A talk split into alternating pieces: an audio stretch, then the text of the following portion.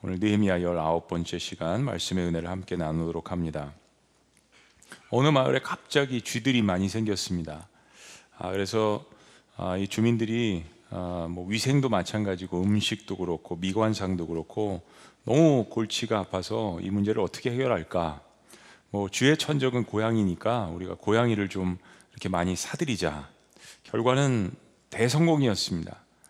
아, 근데 이번에 그 마을에 사는 쥐들이 긴급 비상회의가 열렸습니다. 저희들이 코로나 팬데믹 상황에서 교회 대책 회의를 일주일에 한 번씩 해서 공지를 하지만 그거보다 더 심각한 것 같아요. 왜냐하면 쥐들의 생명, 어, 인명 피해가 아니라 쥐명 피해가 나기 때문에 함께 모여서 쥐들이 머리를 맞대고 과연 이 사태를 이 팬데믹을 어떻게 할 것인가 라는 가운데서 갑자기 한 마리의 쥐가 불현듯한 아이디어를 내놓았습니다. 쥐들이 고양이의 공격에 속수무책인 이유는 고양이의 어떤 그 움직임이 너무 조용하잖아요. 고양이가 다가오는 것을 쥐들이 잘 알아채지 못하는 것입니다. 그래서 고양이 목에 목에 딸랑딸랑 소리가 내는 방울을 달아주자. 아, 그러면 우리가 대피할 수 있지 않겠는가? 모든 쥐들이 다 같이 아, 박수를 치고 만장일치로 아, 이 안건을 채택을 했습니다. 근데 그 후회가 끝나는 듯 했는데 서로의 얼굴을 쳐다보면서 문제가 있다는 것을 깨달았습니다. 과연 그 고양이의 목에 누가 방울을 달아줄 것인가? 우리가 한 번쯤은 아마 다 들으셨던 이야기일 것 같아요. 어떤 위기나 고난의 상황 가운데에서 사람들은 혁신적인 아이디어를 내놓기도 하고 또 불평을 하기도 하고 또 불만을 갖기도 하고 비평을 하기도 하고 좋은 아이디어를 가지고 토론을 하기도 합니다. 근데 문제는 그것을 누가 하느냐, 누가 실행을 하느냐, 누가 앞장서느냐 이 문제가 있습니다. 예루살렘 성벽 공사가 완성되었습니다. 함께 모여서 기도하고 회개도 하고 과거에 잘못 살았던 것들을 뒤돌아보면서 조상들의 죄까지 회개하며 이제는 이렇게 살 수 없다. 선언문을 만들고 하나님 말씀을 바탕으로 언약서를 세우고 죽음으로써 맹세까지 합니다. 그런데 한 가지 할 일이 있습니다. 이제 둘레가 6km나 되는 예루살렘 성 안에 누가 살 것인가 하는 문제입니다. 7장에 나오는 1차 정착민의 수를 가지고는 굉장히 턱없이 부족한 상태였습니다. 교회를 아름답게 헌당을 했는데 사람들이 오지 않는 겁니다. 예배당을 채울 교인이 없다라는 상황과 비슷한 겁니다. 지금 우리 생각에는 아이 완공된 이 어, 예루살렘 성 아닌데 프리미엄을 주고 들어가서 살아야 되는 거 아닌가 이렇게 생각을 하실 수도 있겠습니다. 전 이스라엘의 성지 예루살렘 전 세계에 흩어져 있는 디아스포라 유대인들이 어떤 학자에 의하면 뭐 6월절 같은 데는 100만 명이 모여들어서 같이 그 6월절을 기념하는 유대인들 이스라엘 백성 하면은 어떤 중심 예루살렘 수많은 선지자들이 아, 시온성이라고 그렇게 정말 하나님의 율법이 그곳에서 나며 그들의 전통 문화 종교의 중심이었던 그 예루살렘 그러나 과거의 찬란한 역사는 뒤로 하고 황폐한 곳이 사실은 예루살렘이었습니다. 예루살렘이 무너진 지 140년 만에 성벽을 세웠지만 그것은 어떤 의미냐면 바로 이제는 모든 주변의 민족들로부터 예루살렘 성이 공격의 대상이 된다는 뜻이었습니다. 언제든 전쟁의 위험이 따를 수 있는 장소가 이제 예루살렘이라는 말이죠. 또 예루살렘 안에는 특별히 농사를 지을 만한 형편이 못 되었습니다. 오랫동안 사람들은 그곳에 잘 살지 않았습니다. 상업 도시도 아니었어요. 옛날에 찬란했던 예루살렘이 아닙니다. 가장 힘든 문제는 그래도 포로로 잡혀갔다 돌아온 사람들이 예루살렘 근방에 살고 있었거든요. 정착을 했다는 이야기입니다. 그러면 유대 지역에 정착을 했던 사람들이 성 안으로 들어가야 하는 어려움이 있습니다. 안락함을 버려야 합니다. 익숙한 곳을 또 떠나야 해요. 그리고 안전하지 않은 장소로 공격의 대상이 될 수 있는 그곳을 믿음을 가지고 들어가야 한다는 이야기입니다. 한마디로 이야기하면 모든 사람들이 들어가 살기를 꺼리는 가장 암울한 지역이 이제 예루살렘 성 안이 되었다는 이야기입니다. 이런 어려운 점들을 생각했을 때 이제 과연 누가 저 예루살렘 성벽 안에 들어가서 도성을 지킬 것인가 이게 과제로 떠올랐습니다. 이스라엘 역사 속에서 가장 중요한 일로서 52일간 죽음을 불사하고 해야 되는 일이기 때문에 성벽을 재건은 했지만 그 안에 들어가서 평생을 대대손손 산다라는 것은 이제 또 다른 문제, 모두가 외면할 수 있는 문제가 되었다는 이야기입니다. 이 절대절명의 위기의 상황 가운데서 세 부류의 사람들이 자의에 의해서 혹은 타의에 의해서 성벽 안으로 들어가 살기로 합니다. 자, 거룩한 성에 들어가 살 자 누구인가? 1절과 2절 말씀이 세 부류의 사람들을 이야기하는데 첫 번째 부류는 지도자들입니다. 지도자들. 솔선수범하는 리더들의 모습이 나타납니다. 이게 예루살렘 공동체가 이제 회복된다라는 증거 중의 증거죠. 여러분 리더십이라는 것은 평상시에는 모르지만 아무도 나서지 않는 특별히 위기의 상황 가운데서 나타나는 것이 리더십이라는 것입니다. 어둡고 힘든 상황에서 포지션을 떠나서 사실은 제가 하겠습니다. 내가 하겠습니다. 우리가 자원하겠습니다. 하는 마음 그것이 진정한 리더십이라는 것입니다. 자, 두 번째 부류는 제비 뽑아 뽑힌 사람들입니다. 성경에서 종종 사람을 선출할 때 기도하고 제비를 뽑아서 선출을 했죠. 즉 하나님의 절대 주권에 맡기는 것입니다. 제비 뽑기 할 때는 그래서 기도를 해야 합니다. 유대 인구 중에 10분의 1을 제비를 뽑아 선출했습니다. 신앙은 때로 뭐 항상 자원적이고 항상 기쁜 마음 가운데 하는 것이 아니죠. 때로는 하나님께서 맡겨주시는데 내가 하기 싫을 때도 맡아서 하는 것이 신앙입니다. 사람은 자기가 원하는 대로 나아두면 분명히 죄의 길로 타락의 길로 걸어가게 되어 있습니다. 그래서 그것이 우리의 본성 가운데 있기 때문에 공동체가 필요한 거죠. 누군가는 자극을 줘야 되고 도전을 줘야 되고 격려를 줘야 되고 서로 붙잡아 주는 것이 필요합니다. 그런 의미에서 공동체가 필요합니다. 저는 미국에서 영어권 청년들에게 이것을 holy push라고 이야기해 주었습니다. 거룩한 push. 서로 도전하고 자극하고 잡아주고 격려하는 것이 필요하다. 혼자서는 살 수 없다. 자, 어쨌든 이런 가운데에서 공동체에서 기도하고 제비를 뽑았는데 중요한 것은 이 10분의 1에 제비 뽑아서 해당, 해당된 사람들이 아우 재수없다 라고 이야기를 하는 것이 아니라 한마디도 불평을 하지 않았다라는 것입니다. 여러분, 부르심이라는 걸 잘 생각해 보세요. 때로는 본인의 의지와 상관없이 하나님께서 부르십니다.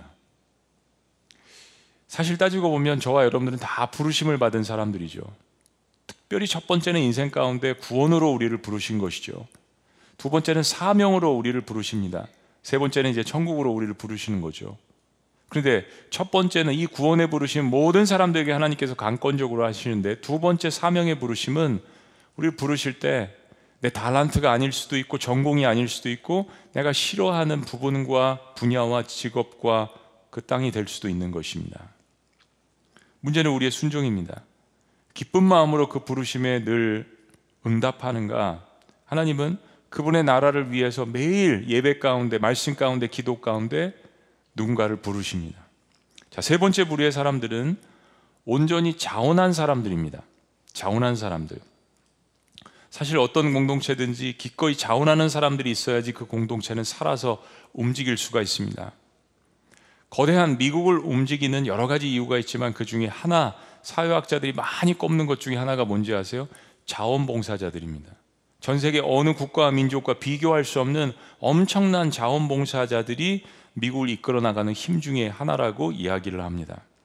국력이 쇄진되지 않고 보다 적은 돈으로 나라 살림을 할 수 있는 이유는 미국이 풍부한 자원봉사자들, 발런티어리즘, 우리가 하겠습니다. 내가 하겠습니다. 이런 힘을 갖고 있기 때문이라고 이야기합니다. 저도 미국에 살면서 굉장히 많은 시니어 그룹들이 자원봉사에 그들의 삶의 마지막을 투자하는 것을 보았습니다. 그 모습을 보고 청년들도 3, 40대도 상당히 많은 사람들이 늘 자원봉사를 하는 것을 보았습니다. 자원하는 힘은 또 다른 사람들을 불러 모으는 눈에 보이지 않는 힘이 있습니다. 2절에 보면 이 사람들이 얼마나 위대하고 존경스럽고 영광하게 보였는지 나머지 사람들은 특별히 이 자원하는 백성을 위해서 하나님께서 축복하기를 중보기도 했다라고 이야기합니다. 리더들은 위기 속에서 용감하게 자원했고 부르심을 받아 착출된 사람들은 불평하지 않고 자신들이 선택된 것을 가문의 영광으로 알았고 또한 아무도 알아주지 않는 보이지 않는 곳에서 자원했던 사람들 기쁨으로 했습니다. 그리고 이 일을 지켜보고 자신들은 자원도 안 했고 선택받지도 않았지만 이 일을 지켜보는 모든 사람들은 그들을 축복하고 가십하지 않고 중보기도 해 주었습니다. 여러분 이래야 공동체가 살아나는 것입니다. 그런 팀워크와 시너지가 어려움을 함께 겪고 서로가 함께 웃고 울어주는 가운데에서만 일어나게 되는 것입니다. 자, 오늘 본문에 이런 행동하는 사람들을 좀 더 구체적으로 다섯 가지로 성경이 이야기를 합니다. 첫 번째는 어두운 과거를 딛고 일어난 용사들입니다. 어려운 과거를 딛고 일어난 용사들. 예루살렘에 정착하기로 결정한 사람들의 대부분은 말씀을 보시면 두 족속이 등장합니다. 유다 지파, 유다 족속, 그리고 베냐민 지파입니다. 유다 자손이 468가정, 베냐민 족속이 928가정. 근데 하나님께서 이들을 용사들이라고 부르십니다. 한번 따라해 보시죠. 용사들. 하나님 나라에서는 싸움을 잘해서 용사도 아니고 돈이 많아서 사장님이 되는 것도 아니고 가방끈이 길어서 박사가 되는 것도 아닙니다. 혈과 육에 대한 것이 아닙니다. 이 용사들은 아무것도 가진 것 없이 영적인 도시 예루살렘을 지키기 위해서 목숨을 걸고 하나님 앞에 헌신한 사람들입니다. 그리고 하나님은 이들의 안정과 평안을 보장해 주셨습니다. 그리고 이들이 예루살렘 성내에 들어가서 살기 시작하면서 예수님 오시기 전까지 이 400년의 기간 동안 사실 예루살렘은 어떤 때보다도 평안 가운데 거주하게 되었습니다. 하나님께서 보호하신 거죠. 자, 그런데 한 가지 문제가 있습니다. 성경을 아시는 분들은 조금 눈치를 채셨을 거예요. 바로 유다 지파와 베냐민 지파의 과거입니다. 과거가 있는 사람들입니다. 하나님은 이들이 어려운 시기에 예루살렘 성벽을 건축하고 건축 후에도 성읍에 거하기를 자원하기는 자원하기 원하는 이 마음을 보고 용사들이라고 하나님께서 별명을 지어 주셨지만 용사들이라고 불리우기에는 너무나 처절하고 부끄럽고 인간적으로 볼 때 기억하고 싶지 않은 아픈 과거사를 갖고 있는 지파였습니다. 자, 그 가운데 베레스라는 사람의 이름이 등장을 하는데 4절 말씀 함께 보십니다. 우리 전반부만 한번 읽어 보시죠. 시작. 예루살렘에 거주한 자는 유다 자손과 베냐민 자손 몇 명이라 유다 자손 중에는 베레스 자손 아다야이니. 자, 베레스가 누구냐면 야곱의 넷째 아들 열두 지파가 있죠 야곱의. 이 넷째 아들 유다가 결론적으로 말씀드리면 며느리인 다말과 시아버지가 동침을 해서 낳은 쌍둥, 쌍둥이 아들 둘째입니다 베레스가. 이게 뭐 말이 안 되는 거잖아요. 참으로 너무 부끄러운 입에 담기조차 힘든 그래서 태어난 베레스 가문이 오늘 거룩한 예루살렘 성에 거하는 유다의 자손으로 올라가 있습니다. 자, 열두 지파 중 유다가 누구입니까? 자기 이복 동생인 요셉을 노예로 팔아 넘기는데 가담을 하고 그리고 특별히 이방 여인과 결혼을 했습니다. 가족을 떠나서 그리고 이제 아들을 낳았는데요. 셋을 낳았는데 다말이라는 이 여자가 첫째 며느리예요. 근데 살다가 아들이 죽었습니다. 유대 전통에는 뭐 고대 근동 지방도 그렇지만 대를 잇는 계대의 결혼이 있습니다. 그러니까 둘째가 그 첫째 형수에게 장가를 가야 되는 거예요. 그래서 아들을 줬습니다. 대를 잇기 위해서. 근데 둘째 아들도 또 어느 날 일찍 소천을 하고 말았습니다. 그러니까 유다가 퍼뜩 겁이 나서 셋째 아들도 다말에게 또 장가를 보내면 죽을까봐 며느리 다말에게 아들을 주지 않는 겁니다. 유다의 삶은 말씀드린 것처럼 가족을 떠나서 이방 여인과 결혼하고 호랑방통한 삶을 살았습니다. 그 세상에 빠져 사는 이 유다가 자신의 육신의 정욕을 채우기 위해서 그걸 참지 못하고 어느 날 신전의 창기와 하룻밤을 지내게 됩니다. 근데 그 창기가 바로 변장한 다말이었습니다. 시아버지가 평상시에 그런 삶인 것을 알고 그 뒤를 따라가서 계대 결혼이 전통인데 아들을 주지 않으니까 며느리 다말이 화가 난 겁니다. 그래서 화가 나서 아버지 유다의 육신의 정욕을 이용을 해서 아들을 낳아서 계보를 이으려고 했던 것입니다. 이것을 유다가 모른 채 며느리가 남자도 없이 과부가 임신을 했다고 하니까 불에 태워서 죽이라고 했어요. 그런데 다말의 이야기를 들어보니까 오히려 며느리를 임신시킨 것이 유다 자신이라는 너무나도 부끄럽고 수치스러운 죄가 들통나고 말았던 것입니다. 여러분 어떻게 생각하세요? 성경은 우리의 흑역사도 다 알고 있습니다. 우리의 밑바닥까지 다 알고 있습니다. 근데 이것을 기록하면서 그런 엉망진창인 이 유다 지파의 유다 가문의 역사 속에서 근친상간으로 나온 자손이 베레스라는 것을 숨김없이 이야기합니다. 그런데 지금 그 후손이 거룩한 성 예루살렘의 두 번째 많은 인구로 자리 잡고 있습니다. 내 아버지가 그렇고 뭐 증조 할아버지가 그렇고 외할아버지가 그렇다고 나의 출신 성분이 그렇다고 인생을 포기해서는 안 된다는 것을 성경은 분명하게 우리에게 이야기합니다. 그런 유다 가문이지만 그런 속에서 나온 베레스지만 하나님은 예수님의 족보에도 베레스를 올리게 하십니다. 어떤 버림받은 인생이라도 그가 하나님을 붙든다면 하나님께서 그 가문과 개인과 가정을 치유하신다는 것을 분명하게 이야기합니다. 예수님의 족보를 이야기하는 마태복음 1장에서 3절은 이렇게 이야기합니다. 아브라함과 다윗의 자손 예수 그리스도의 계보라 아브라함이 이삭을 낳고 이삭은 야곱을 낳고 야곱은 유다와 그의 형제들을 낳고 3절 다 같이요. 시작. 유다는 다말에게서 베레스와 세레를 낳고 베레스는 헤스론을 낳고 헤스론은 람을 낳고 하나님께서 이런 흑역사가 있는 유다 가문과 베레스 가문을 다시 한번 회복시키고 사용하신다는 것을 우리에게 알려줍니다. 또한 베냐민 지파는 어떻습니까? 사실 열두 지파 중에 가장 숫자가 적고 연약한 족속이 베냐민입니다. 거룩한 도성 예루살렘에 거할 인구 중 가장 많은 수를 차지하는 것이 베냐민이라는 것은 928가정 역설 중의 역설입니다. 그 많은 다른 지파들은 다 어디 갔다는 이야기입니까?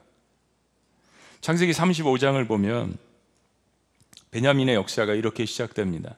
야곱이 라헬을 사랑해서 라헬이 이제 임신을 했는데 너무 난산을 겪습니다. 그래서 죽어가면서 너무 고통스러우니까 내 슬픔의 아들, 고통의 아들 베나니라고 외칩니다. 그게 원래 뜻이었어요. 그런데 이것을 옆에서 지켜보고 있던 야곱이 오른손의 아들이라는 이름을 지어줍니다. 그게 바로 베냐민입니다. 그래서 베냐민은 두 가지의 이름을 갖고 있어요. 베논이 고통의 아들, 그러나 오른손의 아들. 오른손은 무엇인가? 어떤 리더십을 이야기하는 거잖아요. 자, 그런데 사사시대 때 베냐민 지파 중에서 씻을 수 없는 그러한 범죄를 하고 맙니다. 바로 레이 지파의 아내를 강간하는 참혹한 사건이 벌어지게 됩니다. 모든 지파들이 다 뒤집혔습니다. 막내 가운데 하나는 이 베냐민이 이런 이런 일을 하니까 사과도 하지 않고 모든 나머지 열한 지파가 대동단결해서 연합군을 만들어서 40만 명을 만듭니다. 베냐민이 여기에 대해서 사과도 않고 무릎도 안 꿇고 저항해서 싸웁니다. 여러분 나중에 보시면 야곱이 열두 지파를 축복을 할 때 베냐민에 대해서 이야기를 할 때 물어뜯는 일이라고 별명을 붙여줍니다. 고통 가운데 낳은 아들, 오른손 아들, 그리고 물어뜯는 일이 아주 연약하고 맨날 치이고 막 그러니까 아마 그런 별명이 붙어진 것 같아요. 여러분 그런 사람들일수록 막 그냥 일을 악물고 인생을 살아보려고 하는 마음이 있죠. 물어뜯는 일이 그 베냐민 지파가 열한 연합, 연합군 40만 명에 대항해서 싸우다가 거의 멸절당합니다. 600명밖에 남지 않았습니다. 그게 베냐민 지파입니다. 그런데 너무 아이러니하죠. 그런 역사를 갖고 있는데 예루살렘을 다시 일으키는데 이스라엘 건국하는데 가장 많이 들어가서 산 족속이 베냐민 족속이 되었습니다. 이스라엘의 초대 왕 베냐민 지파에서 나온 사울 왕입니다. 다윗을 생명처럼 사랑하고 하나님께서 점지은 자기가 아니라 그 다윗이라는 것을 알고 사랑했던 인물 요나단 사울의 아들 베냐민 족속입니다. 남북으로 나뉜 분단 이스라엘 상황에서 남유다에게 의리를 지킨 유일한 족속 베냐민이었습니다. 그리고 역사가 지나갔습니다. 그리고 오늘 그런 부끄러운 과거를 뒤로하고 다시 시작하는 성, 영적인 성, 거룩한 예루살렘의 유다와 베냐민이 열두 지파 중에서 가장 많은 거민들이 이주했습니다. 그들 마음 가운데 그러한 흑역사를 씻어버리고 싶었을 것입니다. 그러한 역사의 오류, 상처와 입에 담기 힘든 부끄러운 것들을 하나님 앞에서 다시 회복하고 싶었습니다. 아무도 들어가고 싶지 않은 그 예루살렘 성에 그들은 들어갔습니다. 그리고 하나님 말씀하십니다. 너희들은 용사라. 예수 그리스도의 복음 안에서 회개하고 돌아온다면 하나님은 이처럼 부끄러운 가문의 역사도 개인도 가정도 공동체도 하나님께서 그들은 나의 용사라 라고 말씀해 주실 수 있는 그러한 하나님이십니다. 그런 하나님을 여러분의 삶의 주인으로 모시는 여러분이 되시기를 주의 이름으로 축복합니다. 두 번째는 부르시면 어디든 가는 제사장 가문이었습니다. 예루살렘 도시 안에는 어김없이 예배를 드려야 했죠. 그러면 제사장들이 필요했습니다. 목회자들도 가기 꺼려하는 곳이 있습니다. 아무것도 보장되지 않는 곳, 남들 다 버는 한 달 기본 수입도 안 되는 아이들 교육도 엉망인 것, 정말 모든 것들이 불안한 그곳에 누군가는 가야 합니다. 왜냐하면 그 외면단 곳에도 하나님을 찾고 하나님을 만나기를 원하는 예배드리기를 사모하는 사람들이 있기 때문입니다. 하나님이 원하시는 예루살렘의 영광은 눈에 보이는 과거의 화려한 영광이 아니었습니다. 솔로몬 때 지었던 외형이 화려했던 찬란했던 제1성전 솔로몬의 성전이 아니었습니다. 예루살렘이 회복해야 할 영광은 세상적인 부여함이 있지 않고 하나님을 정말로 만나는 하나님을 사랑하는 하나님과의 친밀한 관계성의 회복에 있었습니다. 오늘도 외면된 그 예루살렘을 향해서 교회를 개척하고 선교하는 눈에 드러나지 않는 수많은 주의 제사장들이 있습니다. 우리 지구촌 교회 공동체는 그들을 위해서 기도하고 응원해야 합니다. 그래서 세 번째는 기도하는 사람들이 예루살렘 성 안으로 들어가기 시작합니다. 하늘문이 열리는 기도를 하는 사람들. 15절부터 18절까지의 말씀에 기록되어 있습니다. 레위인들의 주된 업무는 사실은 성전 밖의 모든 업무들을 도맡아 했습니다. 그러니까 레위인들의 일들은 지금의 어떻게 보면 교회를 섬기는 평신도 리더들 직분자들의 일과 비슷합니다. 목회자와 함께 동역하면서 연약한 성도들을 돌보고 격려하고 기도해주고 구제하는 재반 행정에, 앞, 행정에 앞장섰습니다. 자, 그 중에 아삽의 자손 마따야에 대해서 이야기를 하는데 17절 말씀에 굉장히 특별한 한 구절을 하나님께서 말씀하십니다. 그 임무는 기도 중에 감사의 말씀을 인도하는 중보기도의 역할을 했다는 것입니다. 이 중보기도는 감사의 말씀을 인도를 하는데 사람들에게 이것이 너무나도 중요하다는 것을 성경이 강조해서 기록을 합니다. 여러분, 아무리 많은 사람들이 모이고 아무리 많은 성과를 내도 기도 없으면 하나님의 일은 이상한 대로 갑니다. 교회 공동체의 중보기도 팀의 역할은 모든 사역자들과 그들이 맡은 사역들을 힘있게 만드는 원동력이 되는 것입니다.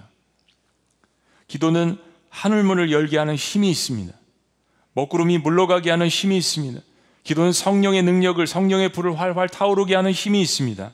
기도는 그래서 절망 가운데 있는 사람들을 일으켜 세우는 능력이 있습니다. 하늘문이 열리는 기도를 하는 사람들이 예루살렘 성내로 들어가기 시작했습니다. 네 번째는 깨어있는 영적 파수꾼들입니다. 다음에 등장하는 인물들 악국과 달몬이라는 사람을 중심으로 성경에 기록되어 있죠. 172명이 소개됩니다. 근데 이 사람들은 뭐 제사장들도 아니에요. 레위인들도 아닙니다. 노래하는 사람들도 아니에요. 중보기도자나 행정공무원들도 아닙니다. 이들의 역할이 뭐냐면 성을 지키는 문지기의 역할을 하는 것입니다. 문지기. 뚜렷하게 드러나는 지위도 아니지만 이들은 순본을 짜서 이 170, 172명이 밤낮으로 예루살렘을 보호했습니다. 여러분, 예배가 끝난 다음에 교회 건물을 지키는 사람들이 있습니다.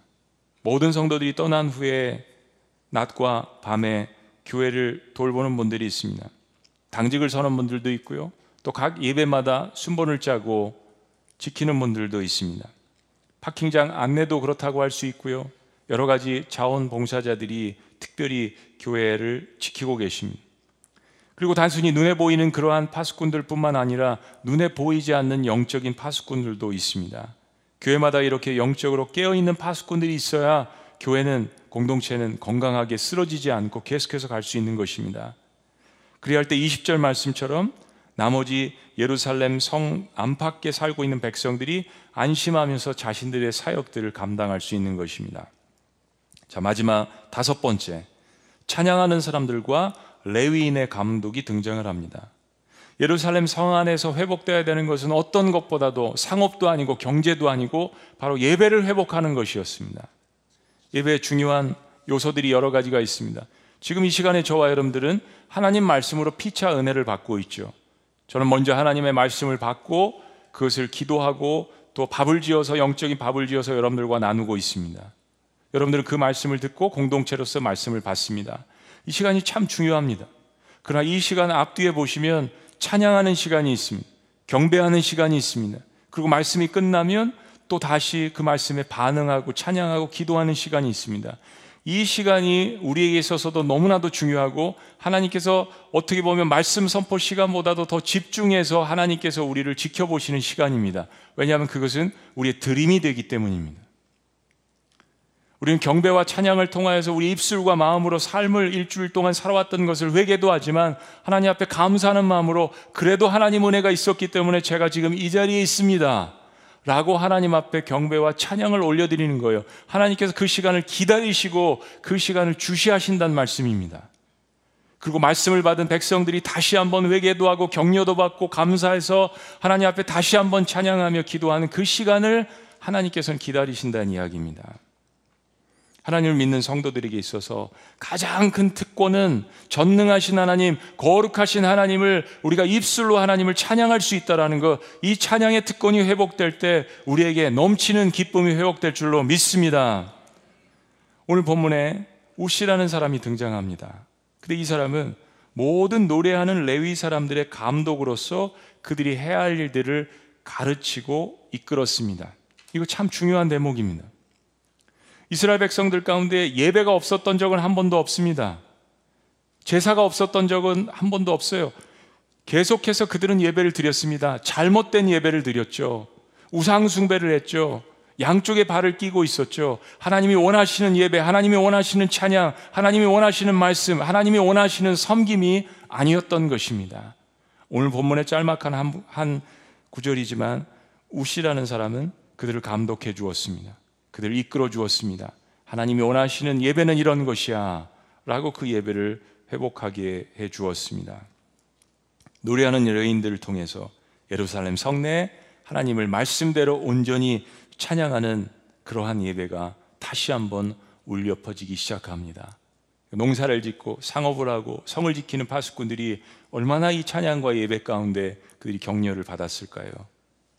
레윈이건 제사장이건 감독이건 성을 지키는 파수꾼이건 아니면 다른 재주는 없지만 흑역사가 있지만 성 안으로 이주한 유다와 베냐민 족속이건 그 모든 사람들은 지나가는 크로노스의 시간이 아니라 하나님의 카이로스의 시간, 하나님의 기억 속에 영원히 기억되는 사람들이 되어서 오늘날 수천 년이 지났는데도 우리에게 전달되지 않습니까?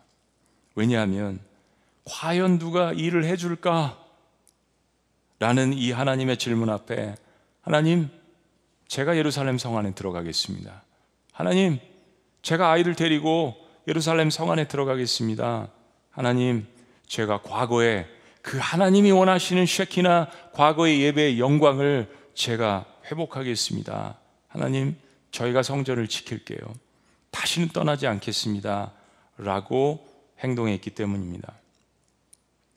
리더십의 전문가로 알려진 존 맥스웰이라는 분이 있습니다. 이분은 리더십을 이렇게 간단하게 정의했습니다. Leadership is influence. 리더십은 영향력이다. 영향력이다. 하나님 나라는 말에 있지 않고 능력에 있다고 했습니다. 이 능력은 바로 선한 행동, 선한 영향력을 이야기하는 것입니다.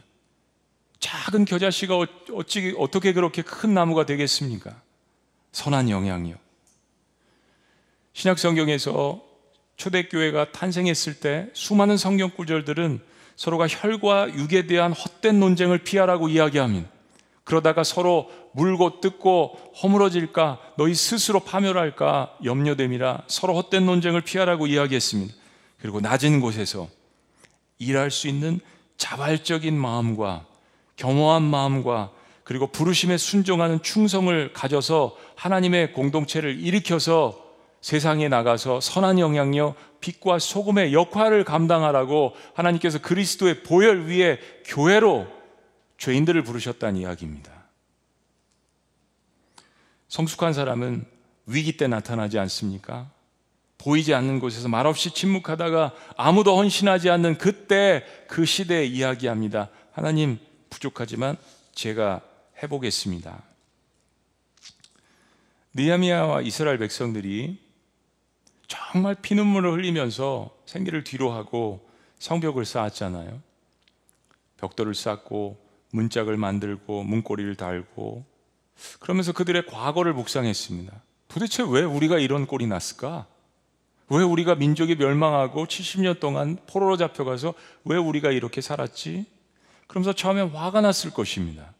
조상 탓도 하고 흙수저 탓도 하고 환경 탓도 하고 그러다가 조금씩 조금씩 그들의 문제가 무엇인지 깨달았습니다.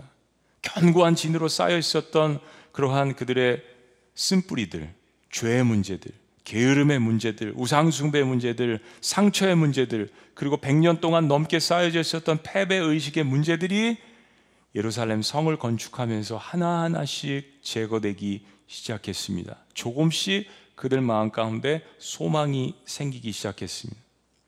생과 사를 오가면서 가족들도 돌보지 못하고 생계도 뒤로 하고 한번 죽기 살기로 해보자 52일은 우리가 작정하고 그래서 세워진 거 아니에요. 근데 그 가운데 깨닫게 되었습니다. 나, 나, 나, 우리 가정.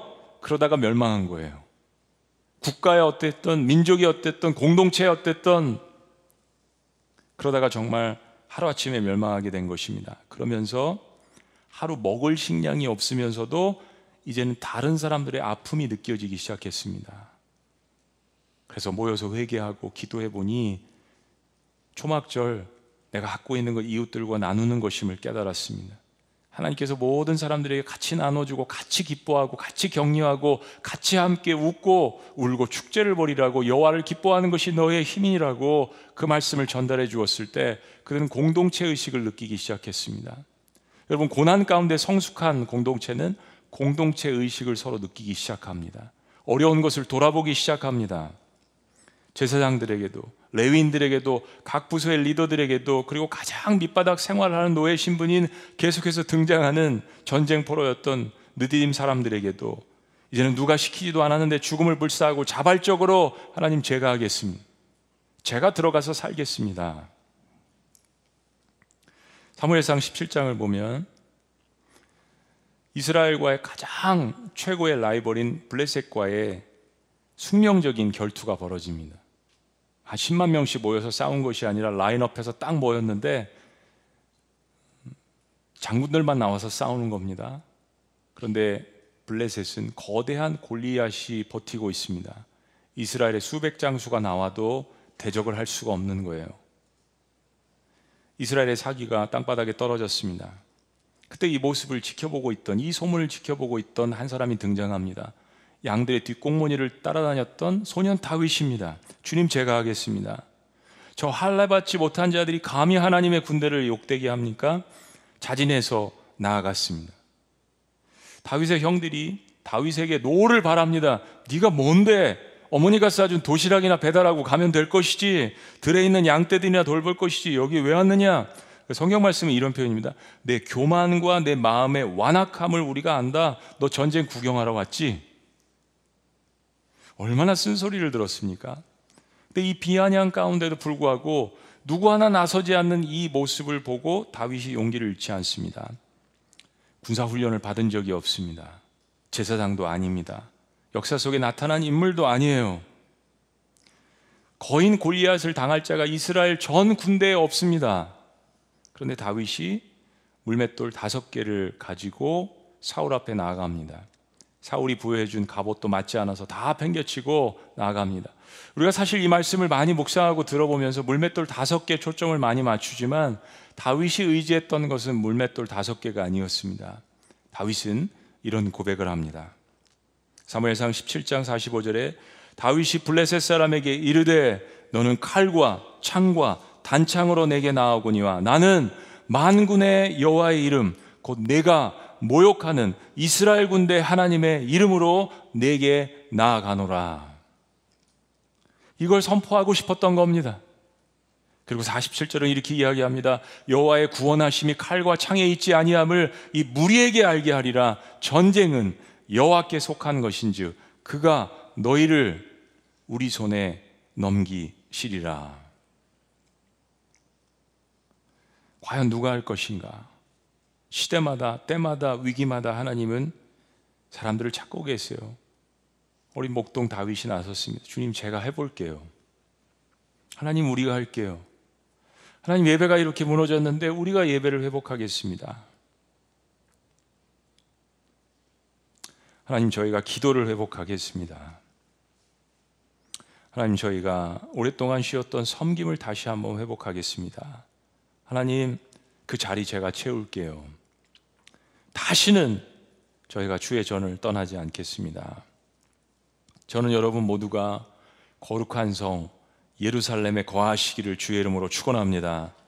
시편 84편은 우리에게 이렇게 이야기합니다. 주의 궁정에서의 한 날이 다른 곳에서의 첫날보다 나은즉 악인의 장막에 사는 것보다 내 하나님의 성전 문지기로 있는 것이 좋사오니 여호와 하나님은 해요 방패이시라. 여호와께서 은혜와 영화를 주시며 정직하게 행하는 자에게 좋은 것을 아끼지 아니하실 것임이니이다. 만군의 여호와여 주께 의지하는 자는 복이 있나이다.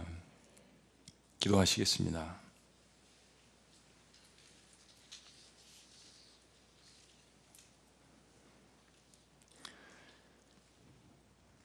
그렇습니다, 여러분. 저와 여러분들은 감히 하나님 앞에 예배를 드릴 수도 없었고 성전에 들어올 수도 없었던 자들입니다. 베냐민 족속 같았고 유다 족속 같았고 그 후손인 베레스와 같았던 사람들입니다. 그런 우리를 예수 그리스도의 보혈로 용서하시고 치유하시고 이 자리로 부르셨습니다. 세상의 궁전의 첫날이 아니라 하나님 예배하는 곳에 한 날 문지기로 사는 것이 우리의 부르심, 우리의 기쁨인 것. 그래서 그것에 감사하는 마음으로 하나님 앞에 나아가며 그분 앞에 공동체로서 드리는 우리 모두를 하나님께서 사랑하시고 지켜보십니다. 140년간 무너져 방치된 예루살렘 성벽은 느헤미야 혼자서 감당할 수 없었습니다. 모두 함께 힘을 합쳐서 일어났습니다. 그리고 그들은 함께 거룩한 성 예루살렘에 하나둘씩 모여들기 시작했습니다. 하나님 그 일 제가 하겠습니다. 그 맡기신 사역 저희 가정이 감당해 보겠습니다. 그리고 이것은 또 다른 선한 영향력, 선한 헌신을 불러 모았습니다. 신앙은 믿음의 진보를 주님 오실 때까지 계속해서 이루어내는 것입니다. 그러다 보면 어느 날 유다 족속이 베냐민 족속이 예수님 족보에 올라갈 수 있는 특권과 기쁨을 얻게 되는 것입니다. 살아계신 하나님, 누가 이 시대에 누가 이 위기와 고난의 때에 내 마음을 시원케 해줄까? 누가 예배를 회복하겠는가? 누가 예루살렘 성벽을 쌓겠는가라고 부르시는 그 질문 앞에 하나님 부족하지만 제가 해보겠습니다. 하나님의 이름으로 제가 하겠습니다. 하나님 우리가 하겠습니다. 이 고백을 통하여서 하나님을 기쁘시게 하고 다시 한번 개인과 가정과 교회 공동체와 우리의 조국과 민족이 일어나는 그러한 놀라운 이 시대 하나님이 원하시는 영광과 붕을 회복할 수 있도록 하나님의 백성들을 붙들어 주시옵소서. 일을 함께 하기 위하여 연결되어지게 하시고 공동체로서 함께 사랑하게 하여 주시고 서로의 손을 함께 붙들고 일어날 수 있는 이 시대에 하나님이 세우신 느헤미야 공동체가 될 수 있도록 축복하여 주시옵소서. 예수 그리스도의 이름으로 축복하며 기도합니다. 아멘. 할렐루야. 우리 자리에서 다 같이 일어나시겠습니다. 우리 그런 마음으로 우리 주님 앞에 이 찬양을 하는데 제가 요즘 수십 번 수백 번 부르는 찬양입니다. 우리 함께 손잡고 가세. 조금 느리고 어려울지라도 주님 부르신 그 감격 붙잡고 전염병 시대 옆에 있는 사람 손을 붙들 수는 없지만 영적으로 함께 손을 붙들고 함께 연결된 그런 마음으로 올려드렸으면 좋겠습니다. 주님 함께 손잡고 손잡고 가세. 조금 느리고 어려울지라도 주님 부르신 그 감격 붙잡고 손잡고 함께 가세. 우리 다시 한번 우리 함께. 우리 함께 손잡고 가세. 때론 더디고 때론 더디고 힘겨울지라도 주님 부르실 그날을 향하여 손잡고 손잡고 함께 가세. 우리 다 같이 박수 치면서 우리 걸어가는 이 길이 결코 처음 밟는 길이 아닌 것 예수 그리스도께서 가신 흔적이 있는 것 수천 년 동안 교회가 간것 같이 함께 박수 치며 주님 앞에 고백합니다. 우리 걸어가는 이 길이. 우리 걸어가는 이 길이 결코 처음 밟는 길은 아니야. 수천 년 동안 천년 동안 온 땅 온땅 곳곳에서 주님 따른 흔적이 있으니 우리 걸어가는 이 길이 우리 걸어가는 이 길이 낯설고 두려워 보일지라도 삶의 무게를 뚫고 흘러들어오는 주님 부활 생명을 봐. 우리 함께 손잡고 함께 손잡고 가세. 조금 느리고 어려울지라도 주님 부르 신 그 감격 붙잡고 손잡고 손잡고 함께 가세 우리 함께 우리 함께 손잡고 가세 때론 더디고 힘겨울지라도 주님 부르신 그날을 향하여 손잡고 다시 한번 믿음으로 우리 함께 손잡고 가세